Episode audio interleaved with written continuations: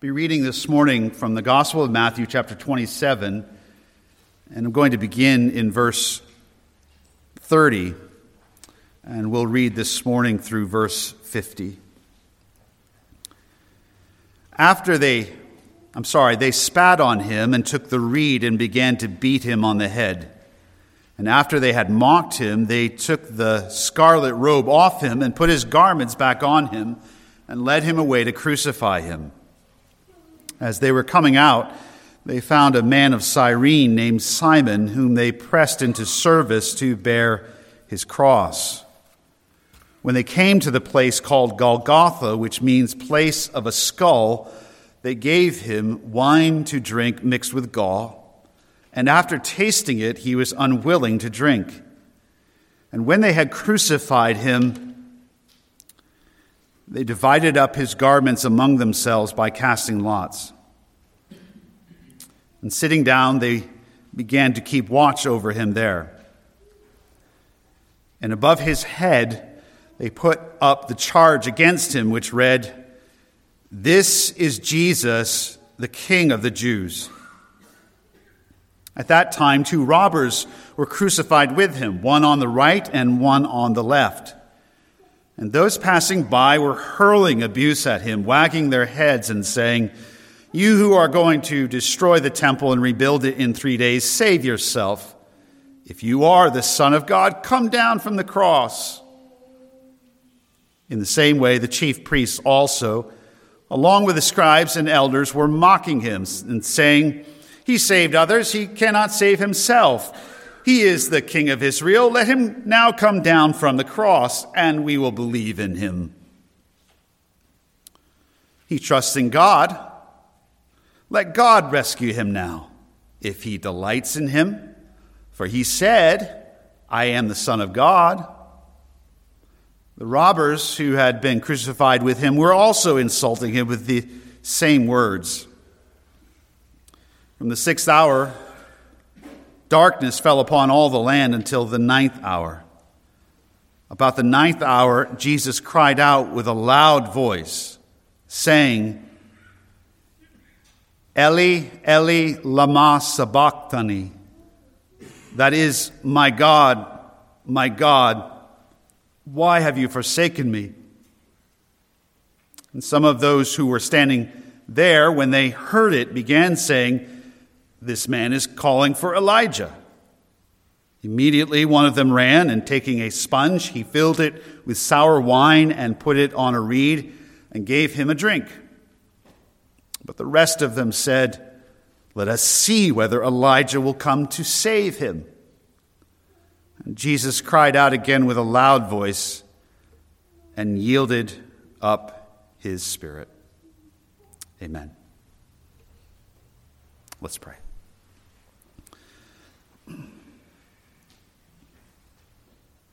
Oh God, all your word is holy.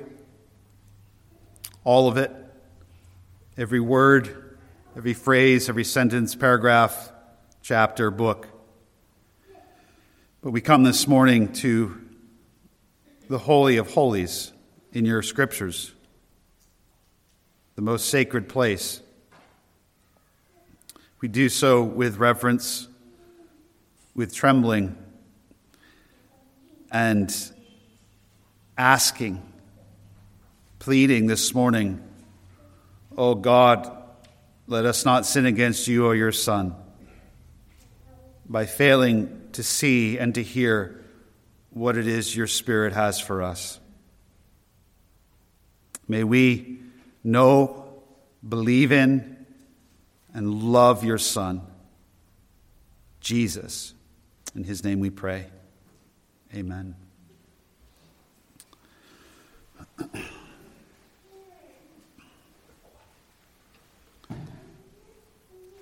The theme and the point of the entire Gospel of Matthew is found in verse 37 in the words that were placarded above the head of Christ on the cross. And this is the theme This is Jesus, the King of the Jews. The crucifixion of Christ is with the resurrection, the mountaintop, the plateau of the gospel. It is the mountaintop and the plateau of the scriptures. And even though, by God's grace, those who trust in Christ, the best is ahead for us in the kingdom,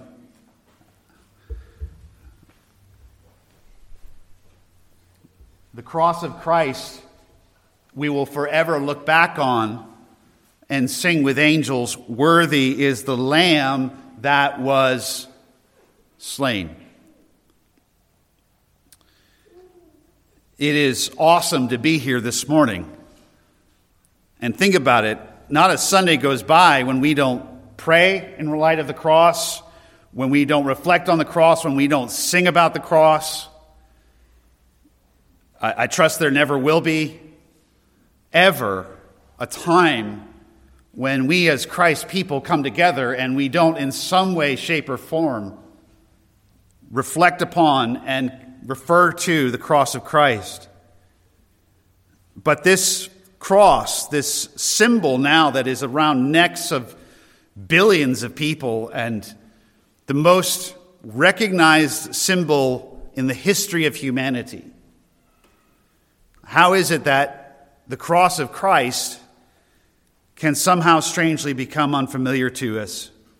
And even to we who have professed Jesus for many years, the cross can become, oh, I don't know, old or dull to us, not intentionally perhaps, but because God has blessed us so that we are people who bask in the shadow of the cross and the grace of the cross and the blood of Christ, that these holy things can become to us common things. And so this morning is an opportunity for us for those who have trusted in Christ and those who have not to understand the cross rightly, not fully. No way. Not happening. Not in one sermon. Not in a million sermons. No event has been written about more. No event has been meditated upon more. No event in human history has been sung about more than the cross of Christ and what we have read this morning.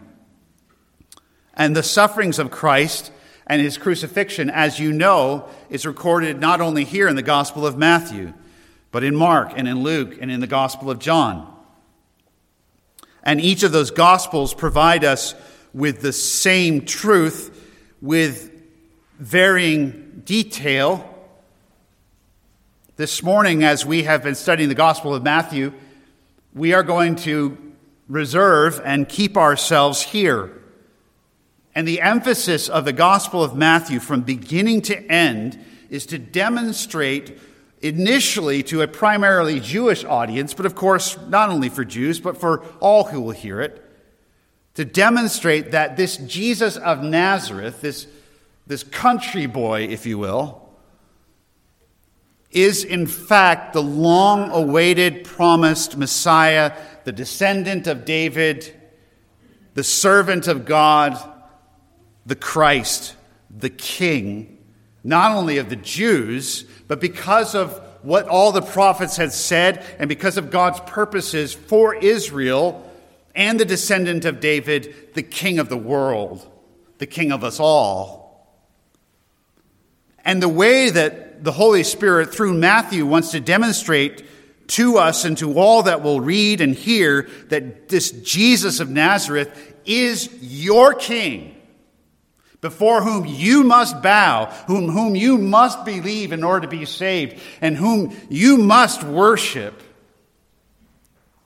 The way he demonstrates that, the Spirit, is by bringing forward one prophecy, Old Testament prophecy scripture after another in waves. And this morning we are going to approach the account of the crucifixion of Christ by giving attention to this because this is what Matthew does. He records for us the crucifixion, the sufferings and crucifixion of our Lord overtly in a way that's making connections to various prophecies, in particular and especially Psalm 22. Now, I don't know how this sermon outline is going to work. I'll just tell you up front. Um, I, I'm going to look at 10 fulfillments of Old Testament scripture in the crucifixion of Christ. But even as I say that, I, I'm tempted, maybe you're tempted to think, oh, we're going to go academic, or we're going to go, we're going to go book. Well, yeah, we are going to go book. But I just want to remind you what this book is. This is not a dictionary. This is not written by any mere man. This is the holy Word of God. And we need to remember this morning that, for example, Psalm 22 this morning, which Dave read, was composed by David. David, king of Israel. No one disputes that David lived and reigned a thousand years before the crucifixion of Christ. And while we do not have a copy of Psalm 22 from David's day, we do in the Dead Sea Scrolls.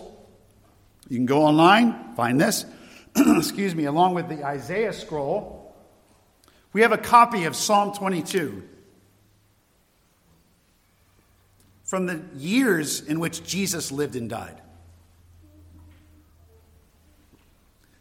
so if you're here this morning, you're a skeptic. And someone must have composed this after the time of Jesus and the crucifixion. No. And all of Judaism, Orthodox Judaism, who does not believe that Jesus is the Messiah, will tell you no. We have the psalm from the first opening years of the first century, we have Psalm 22.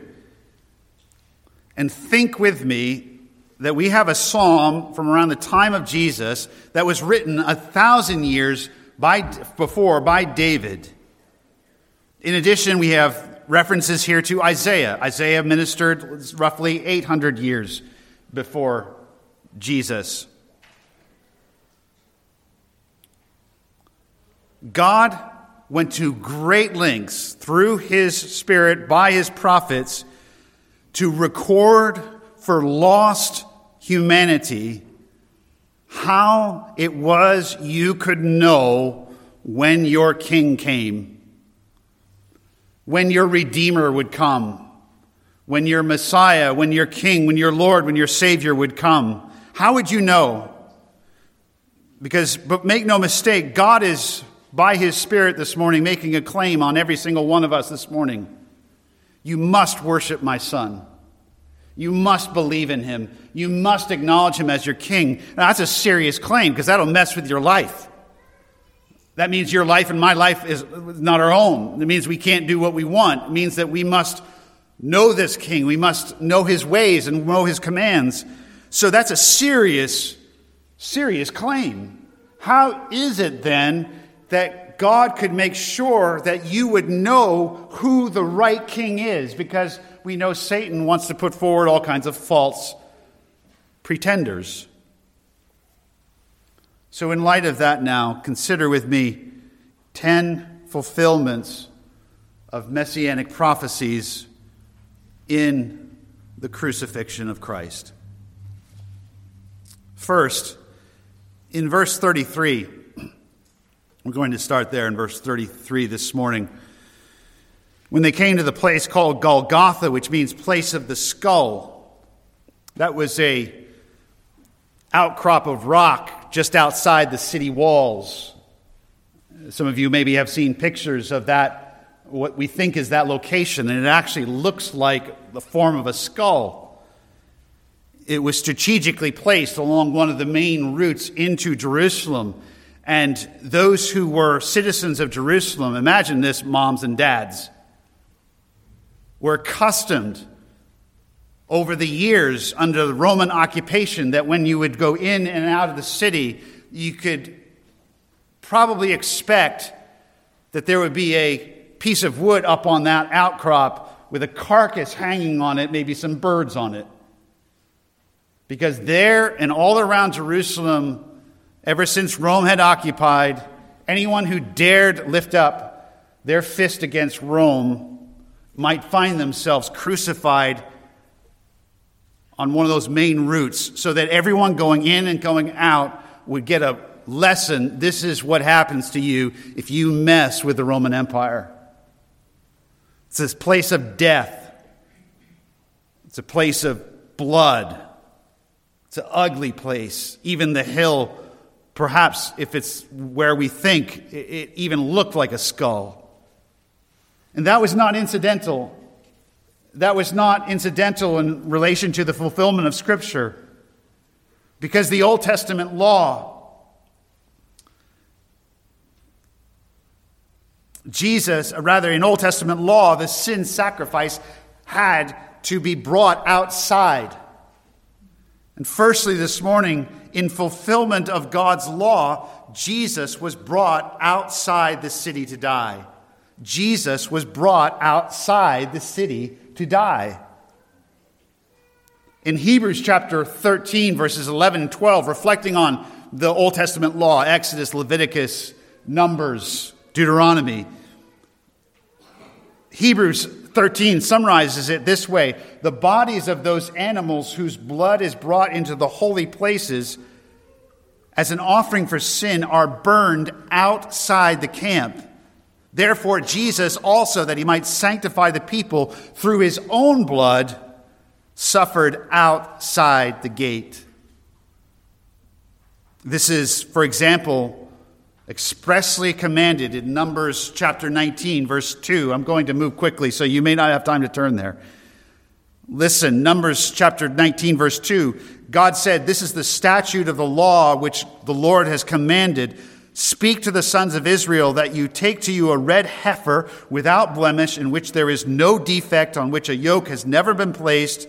You shall give it to Eleazar the priest, and it shall be brought outside the camp and be slaughtered in his presence. The sin offering, various offerings that the people were to worship God with, but the sin that recognized God's provision of atonement for the people's sin, that animal, its blood, after its death and its slaughter, was sprinkled on the offering, but as the embodiment of the imputed sins of the people, that animal was cast out.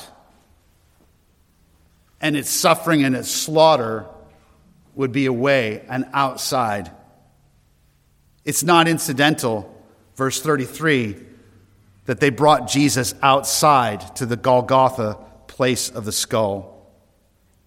Secondly, in fulfillment of Psalm 69, verse 21, Jesus was offered wine mixed with gall.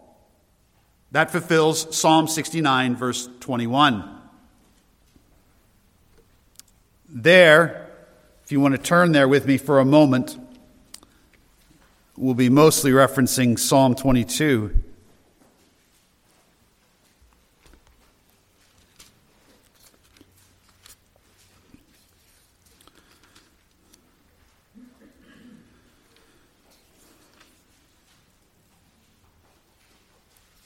Another prophetic psalm by David. Verse 20 reads Reproach has broken my heart, and I am so sick. I looked for sympathy, and there was none, for comforters, but I found none. This is the experience of Jesus. And then in verse 21, they also gave me gall for my food, and for my thirst, they gave me vinegar to drink. This may have been a slight mercy some have speculated that the women who uh, attended Jesus and the disciples, um, including Jesus' mother, Mary, and Mary Magdalene, and other women who provided for the basic needs of the mission, as it were, it, it may be that they had offered this gall or this myrrh to the soldiers and this was such a brutal, excruciating experience. Jesus had already been scourged. He was already so weak, he couldn't even carry his own cross. They had to enlist Simon of Cyrene, and maybe the myrrh and was offered possibly by the women, but wherever it came from, the idea was this man was going to suffer, but it might just take the edge off a little slightly. It's not incidental. It's fulfillment of Psalm 69, verse 21. We see that in verse 34. They gave him wine to drink mixed with gall, and after tasting it, he was unwilling to drink. The second half of verse 34 is our third fulfillment. After tasting it, Jesus was unwilling to drink. He let it come to his lips, but then he spit it out. What's going on there? Thirdly, in fulfillment of Isaiah 50, verse 7, and Isaiah 53, verse 11, Jesus determined to know fully the weight of sin and the judgment of God. I know it's a long point. I'll say it again in fulfillment of Isaiah 50, verse 7. Remember, hundreds of years before the life and death of the Lord. But there we learn, we'll see in a moment, that Jesus, the Messiah, was determined to fully know, to be conscious of the weight and the sin, rather, the weight of sin and the judgment of God. Under this third fulfillment, I want to consider just two aspects. First of all, he was determined. Turn to Isaiah chapter 50 with me. Isaiah 50, verse 6.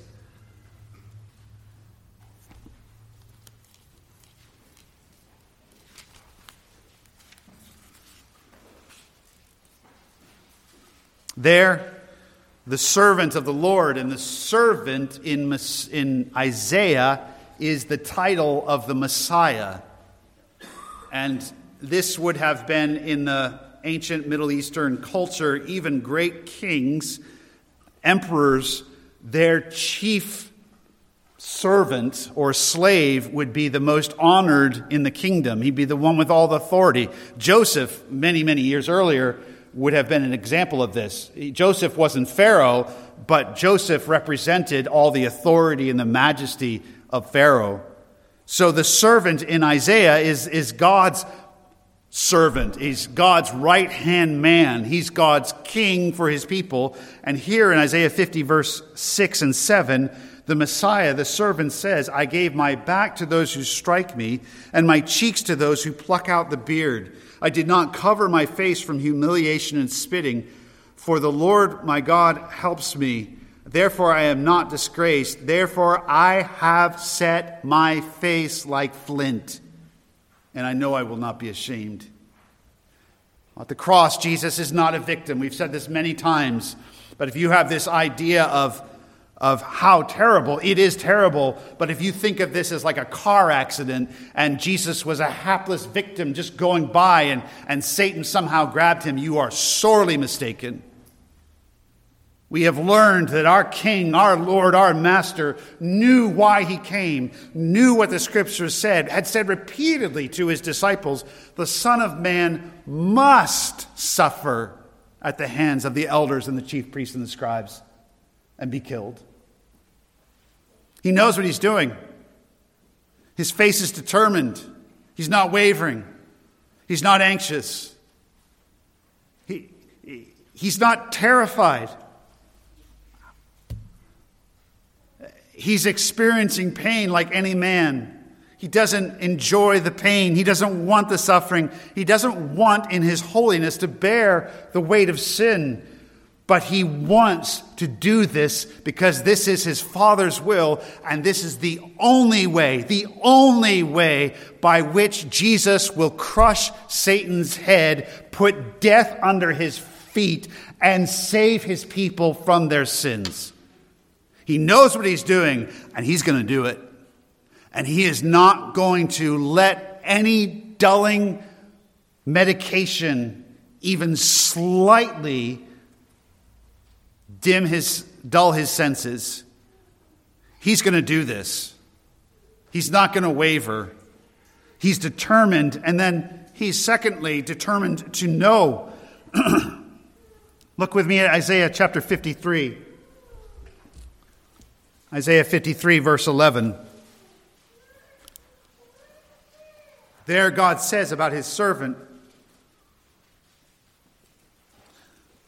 as a result of the anguish of his soul, God speaking about the servant, the Messiah, and his sufferings and his death. As a result of the anguish of his soul, we saw that anguish at Gethsemane. He, the servant, the Messiah, the Christ, he will see it and be satisfied. By his knowledge, the righteous one, my servant, will justify the many as he will bear their iniquities. By his knowledge? You ever wondered what that is? By his knowledge? Knowledge of what? The Bible? Oh, he knows the Bible. but of his knowing, by his knowing, with all of his perfect humanity, the full unmitigated, unreserved, unchecked, unqualified justice of God upon him for your sins and mine. He must know. It's by this knowledge that the righteous one will justify the many. He must know the suffering this past Tuesday evening, the men together, we studied the very difficult doctrine of hell. The Bible teaches that hell is a place that God has prepared where those apart from Christ will suffer the just judgment of God consciously, consciously, eternally, physically. Even here, we see that the judgment of God must be consciously borne by Christ. And so, this is why he refuses the gall, the, the, the wine that will dull his senses. He will let nothing keep him from knowing the full justice of God and thereby becoming the atoning sacrifice for our sins. He was determined to know the full weight of sin and the judgment of God. Fourthly, in fulfillment of Psalm 22, verse 16. You can turn with me now to Psalm 22 as we will be here for a few moments. Psalm 22, verse 16. In fulfillment of Psalm 22, 16, Jesus was crucified having his hands and feet pierced.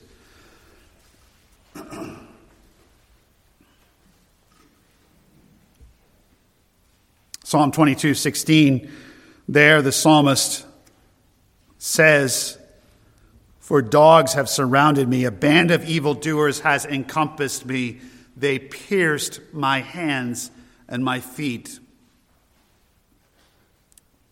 It's not accidental that Jesus was crucified. It is a fulfillment of the prophecy of David, ultimately, the prophecy of the Spirit. The king could not, would not die any other way than to have his hands and his feet pierced and to be hung on a tree, a piece of wood, as the cursed one accursed not because of anything in him, but because accursed for us. Fifthly, in fulfillment of Psalm 22, verse 18, Jesus had his clothes. His clothes were divided among the soldiers, and they cast lot for his clothes. The soldiers cast lot for Jesus' clothes and divided them among them. It's a detail that if you're just reading the Gospel of Matthew, you, you think you're just learning about first century AD Roman soldier practices. These guys have crucified countless people. This is just their job, as gruesome and as brutal as it is to think about that.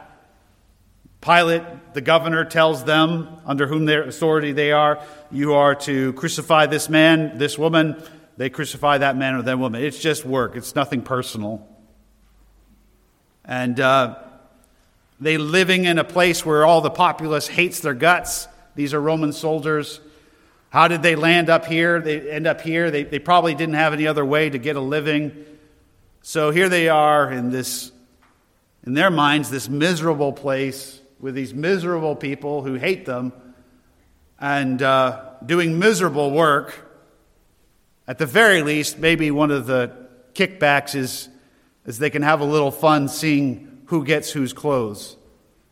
And we have a hard time in our day and age of, of an abundance of clothing, of thinking before the Industrial Revolution how much labor went into the making of just one garment of clothing.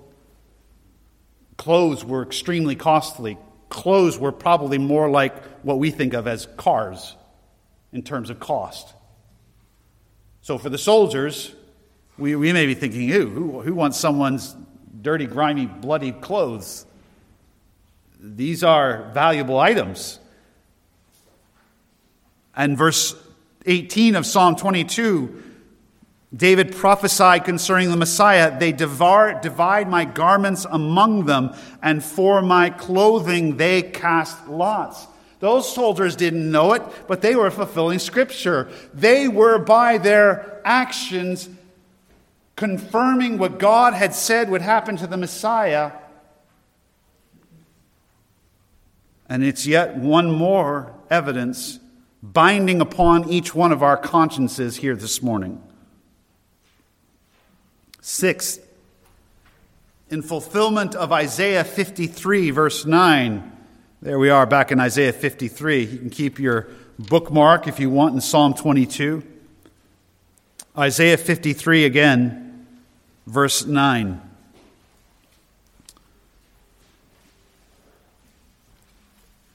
Jesus was, we're told by Matthew, was crucified between two robbers. It's possible that these were Barabbas's accomplices. I'd never really considered that. It's rather obvious, but until study this week, someone pointed that out. Barabbas belonged in the middle between these two. Who knows what they did exactly, but we learn elsewhere that they were notorious. These were scoundrels, godless men, cursing Christ, true, wicked criminals. These were not nice men. Unlike Jesus, they were not innocent victims of Roman oppression and Jesus was crucified instead of Barabbas at the request of Jesus' own people. And in being crucified between these two robbers, Jesus fulfilled Isaiah 53, verse 9, which says, His grave was assigned with wicked men. Now, you say, wait a minute, this is the cross, this isn't the grave yet. These three guys are going to die together on these crosses. And as far as the Roman soldiers are concerned, their bodies are going to be thrown out like carcasses in, in Gehenna, in the valley, burned. They're not going to get a nice grave. They don't have a fund for respectfully burying the remains of criminals. So, de facto, in Jesus, by Jesus being crucified, while he's hanging there between these two thugs, it's a given to everyone there that the body of Jesus is going to be cast away like dog meat, possibly literally with the wild dogs in the area. To be dishonored, his grave is assigned with wicked men by nature of his hanging between these two wicked men. His lot is with them. His bones doubtless are going to go where their bones go. Of course, we know, as we'll learn in the coming Sundays, God had a different plan, and the second half of verse 9 will be fulfilled. Yet he was with a rich man in his death. No one expected that, Joseph of Arimathea. But while Jesus is hanging there, nobody else knows what's in Joseph of Arimathea's head and heart. His grave at that point is assigned with wicked men. Seventh, in Matthew verses 39 through 44, we learn of a great deal of mocking and of scorn of Christ. He is scorned by nearly everyone except that very small group of onlookers, the women, the, these godly women, and the Apostle John, who, was, who were there. But in, back to Matthew chapter 27, just to remind us of the brutal mocking that Jesus received. They, the robbers, rather those passing by, verse 39, were hurling abuse at him. So, and remember, Jerusalem at this time of the Passover is flooded with people perhaps a million people, because everyone has to come from everywhere in Israel to worship the Lord in Jerusalem. They're coming even from other nations like Simon of Cyrene. And so the city is packed, and there's a constant flow of people, even early in the morning along this roadside. So our Lord is, is suffering naked, humiliated on a cross while Hundreds and thousands of people are going back and forth. It's no accident they put him where they did. And these people, some of them doubtless, who a week earlier, not even a week earlier, hailed him, Hosanna to the Son of David. Blessed is he who comes in the name of the Lord, now are cursing him, hurling abuse at him, verse 39. Hurling abuse at him. They're getting their kicks out of this wagging their heads, it's a sign of, of, of just mockery, of just derision, of scorn. They twist verse 40, what he had said. Jesus had spoken of his of the temple being torn down and rebuilt in three days, but he had been speaking of his own body. They, ignorant as they were, mocked him, saying that, thinking that Jesus had said he would destroy the temple itself, and the temple was massive, and it would seem like nobody could destroy it. By that time, Herod had built it up. Herod the Great had built it. It was this massive, massive compound. No one probably believed that it actually could be taken apart until the Romans did in 70 AD.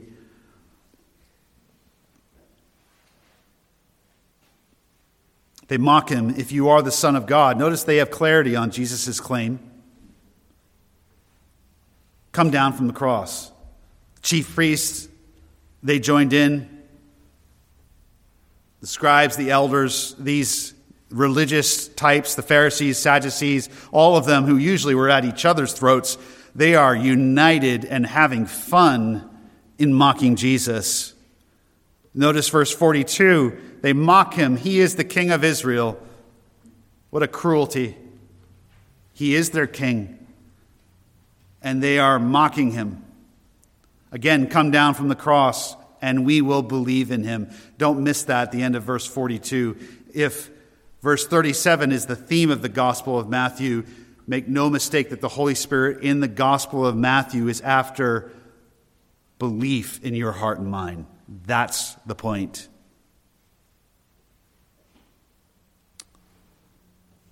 continues, verse 43 He trusts in God, let God rescue him if he now delights in him. This is all fulfillment of Psalm 22, verse 7, and Psalm 109, verse 25.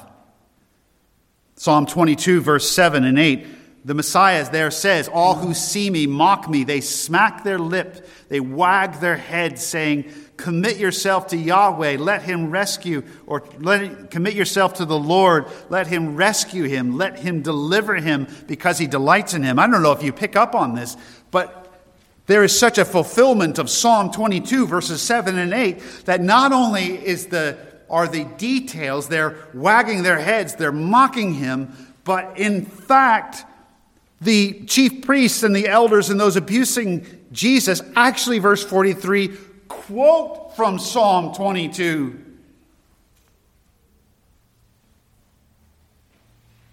Incredible. The fulfillment of Psalm 22 is in their actions, and they're actually quoting Psalm 22 with their mouths.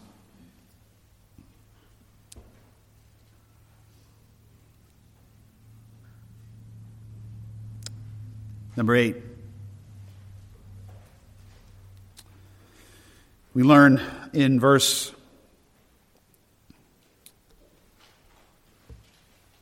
forty-five that from the sixth hour,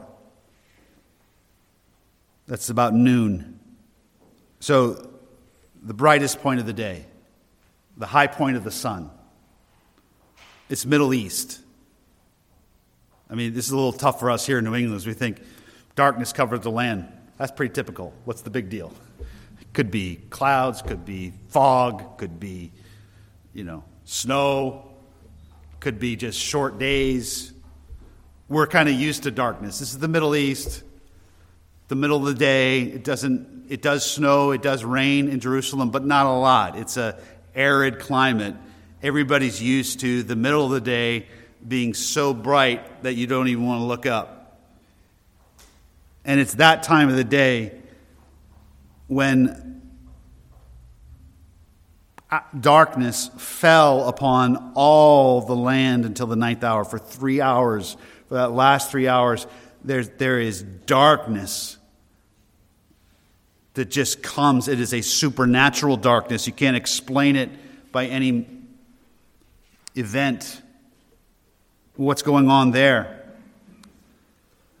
It's a preview of the day of the Lord, a day of judgment. In Amos chapter 8, verse 9, this is one of the allusions to the day of the Lord. And there in Amos chapter 8, verse 9, God says, The Lord declares, I will make the sun go down at noon and make the earth dark in broad daylight. Hundreds of years before the death of Christ, and God through Amos prophesying that at noon God would make the earth dark. And I want to fast forward a little bit. We'll, we'll look at this passage next week, what, what's going on with the tombs being open, verse 52. But I just want to plant this thought in your head that at the cross of Christ, at the death of Christ, everyone must decide to do what with Jesus what God would what God wants. In other words he wants you to believe. And just to help us move us to motivation God gives a preview of what's coming depending on what your choice is. Darkness earthquake doom for those who do not believe in Christ and those raised as a preview of what will occur for those who do believe in God's Son. Just a little preview of what's coming. But this darkness at noon was just not happenstance. This was prophesied and this was fulfilled at the death of Christ on the cross. Ninthly, this morning, just two more fulfillments we want to look at together. In fulfillment of Psalm 22, verse 1. Jesus experienced God forsakenness on the cross. Of course, Psalm 22, verse 1, there David says, and again, it's a messianic prophetic psalm. The Messiah would say, My God, my God, why have you forsaken me? Far from my salvation are the words of my groaning. Jesus, in fulfillment of that verse, experienced God forsakenness on the cross. Now, here we enter into some mystery of the Trinity and of the person of Christ. Some of us are troubled by this. We think, well, Jesus has said that I and the Father am one. And if we understand what the Bible has to say about God the Father and God the Son and God the Holy Spirit, we have one God, three persons. But our one God is indivisible. He is not parts or pieces. Three persons, but one God.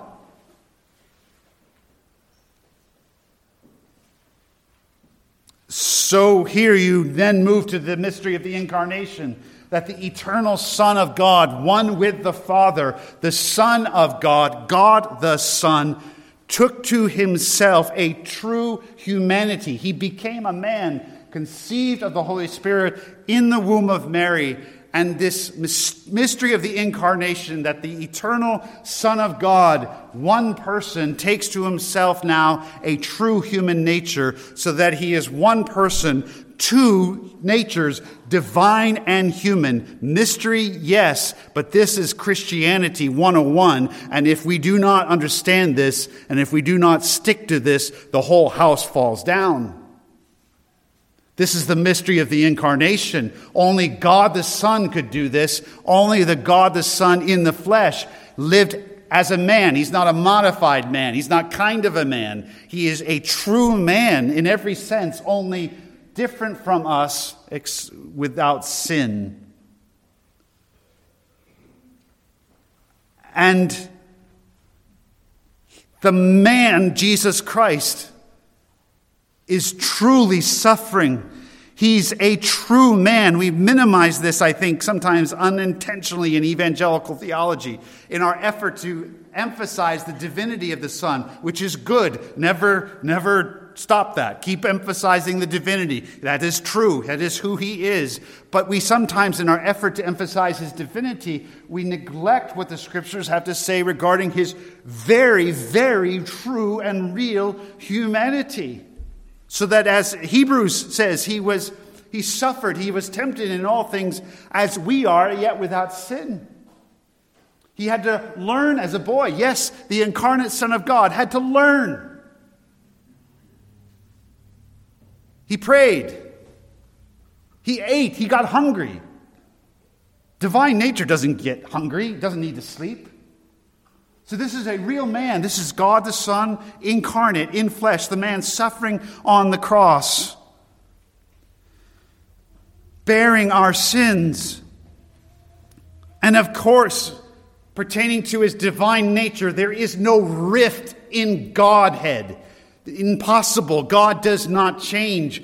But in the mystery of the incarnation, Jesus is a real man becoming the substitute and taking our sins upon himself, and he's receiving in himself hell for us.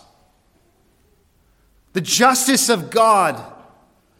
And so on the cross, he knows in his very being what it is to feel truly forsaken of God because he is the embodiment of your sin and mine, pinned, hanging like a piece of meat on that cross. And the worst part of it all for Christ, the worst of it all on the cross, is he experiences the forsakenness that you and I would only know if we were to spend eternity in hell.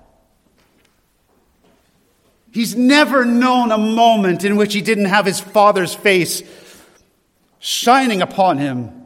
But as he becomes the substitute for our sins, necessarily in holiness and justice, the Father turns his face away.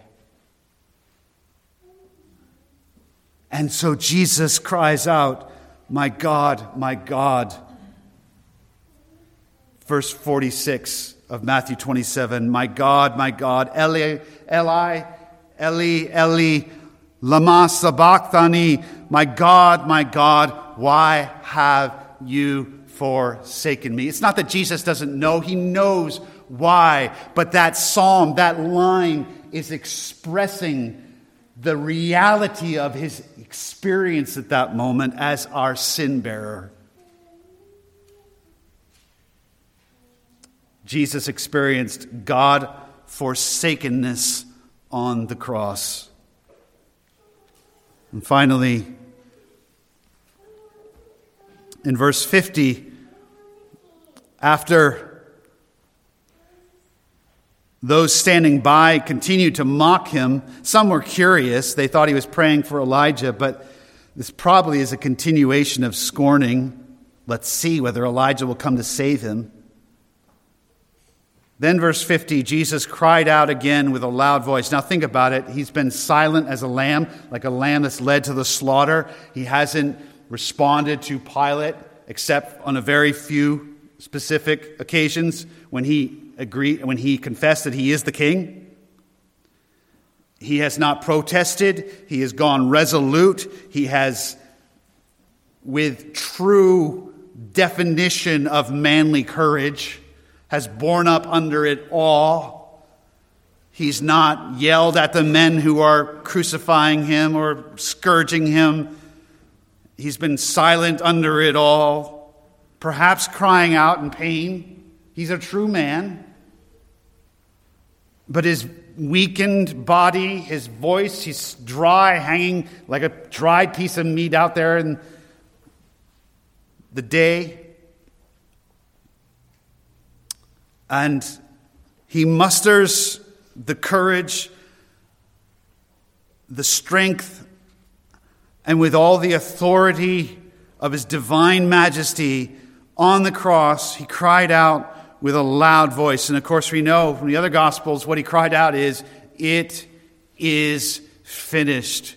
That was not a sigh of relief. That was not a giving up the ghost that was a victory declaration of the King of Kings and Lord of Lords. And how appropriate is it that he's being crucified on a place that looks like a skull? Because in that moment, the King is actually conquering death.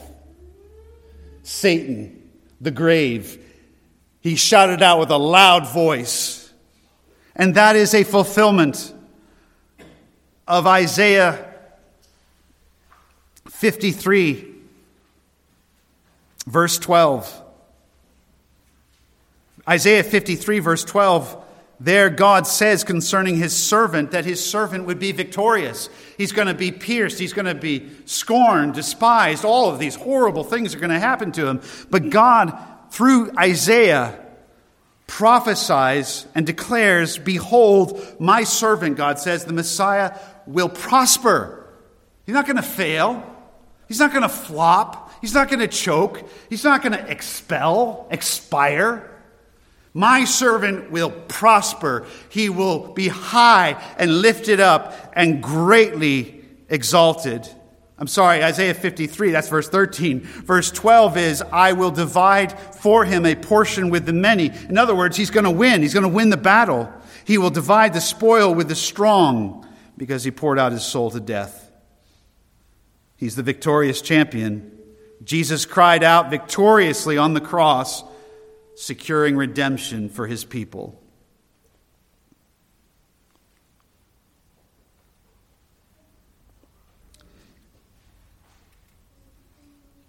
We have examined just some, not all, of the Old Testament revelations from God as to how someone would know when the true king would come. And I submit to you this morning that the evidence is overwhelming.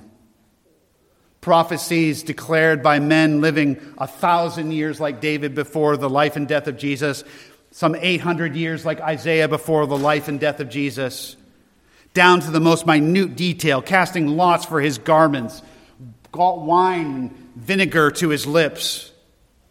Every one of these details, it's not incidental. It's not just a curiosity. It is a demand by the Holy Spirit that you and I and every single heart, man, woman, boy, and girl, bow and acknowledge this is your King and here is your Savior. Believe in Him.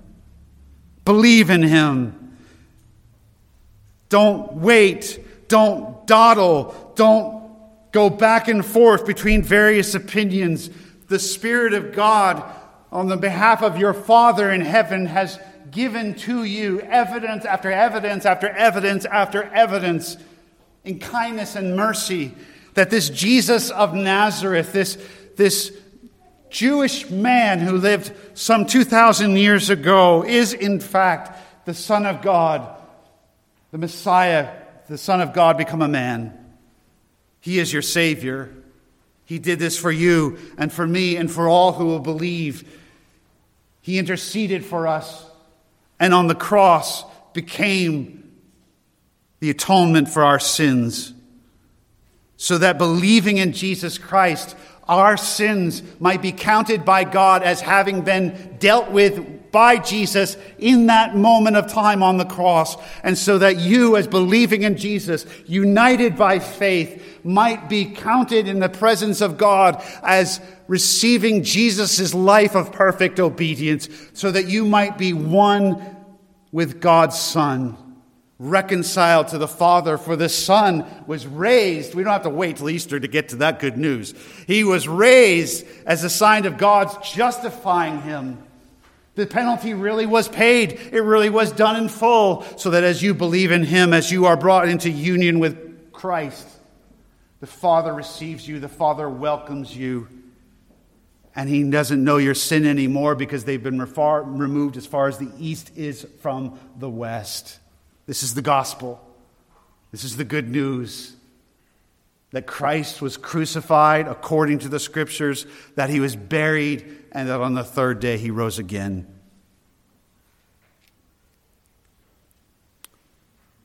We must believe. And perhaps in closing, the best response is once again in the mouth of an observer. Verse 54. We'll look at this, God willing, next week a little more. But the centurion, this hardened, battle hardened, calloused man who had witnessed countless crucifixions, whose heart was closed to the screams and cries. They, they didn't mean anything. Screams and crimes of cru- uh, cries of crucified people were like him like the sound of road noise hardened heart, no qualms about crucifying this Jewish man. Verse 54 when he, those who were with him, keeping guard over Jesus, when they saw the earthquake and the things that were happening, became very frightened and said, and here's our confession this morning truly, truly, this was, and this morning we say, is the Son of God. Let's worship him.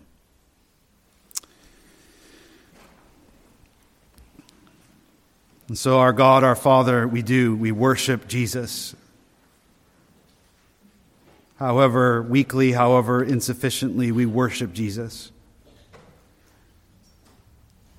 We exalt in you, Lord Jesus. We hail you. We bow before you. We are in awe of you.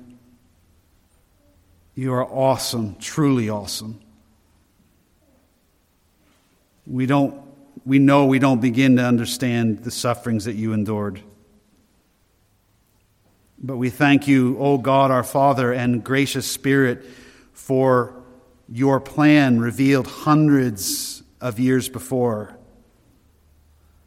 all of the details, the markers by which we would know when our true King would come, your Son.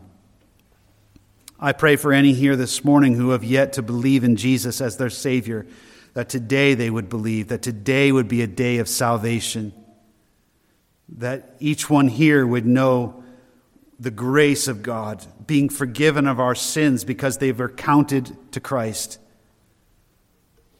And being received, Father, to you in love, just as you have received your Son in love as he sits right now at your right hand. Our hearts are full.